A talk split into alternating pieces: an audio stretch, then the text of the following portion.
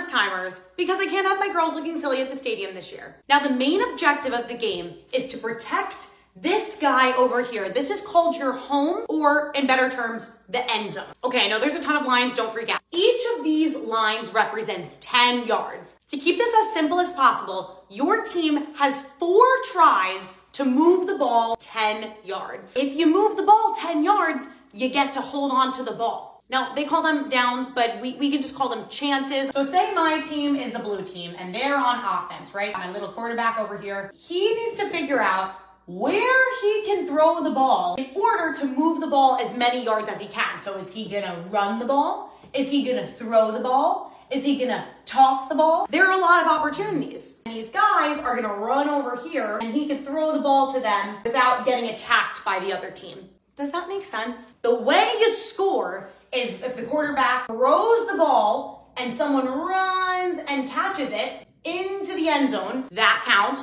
Or if the quarterback's like, screw this man, I'm doing this myself, he takes the ball and he's gonna run through, you get six points. Are we following? Now there's a little bit of a caveat here. So let's say the black team is doing really well, right? Like they are just defending it. A poor quarterback tries once, twice, three times, and he's he's right here. He's right near the end zone, but he's like, mm, I don't I don't think I'm gonna get there. You can kick it, and what's really cool is they're gonna call on this man over here. He's practicing. And here he comes, yay! And he needs to get it through the center of the end zone. And if they do that, then you get three points. Those are pretty much the basics, so you should be set to actually know what you're talking about. But let me know what you guys want to see in the next part. Short Cast Club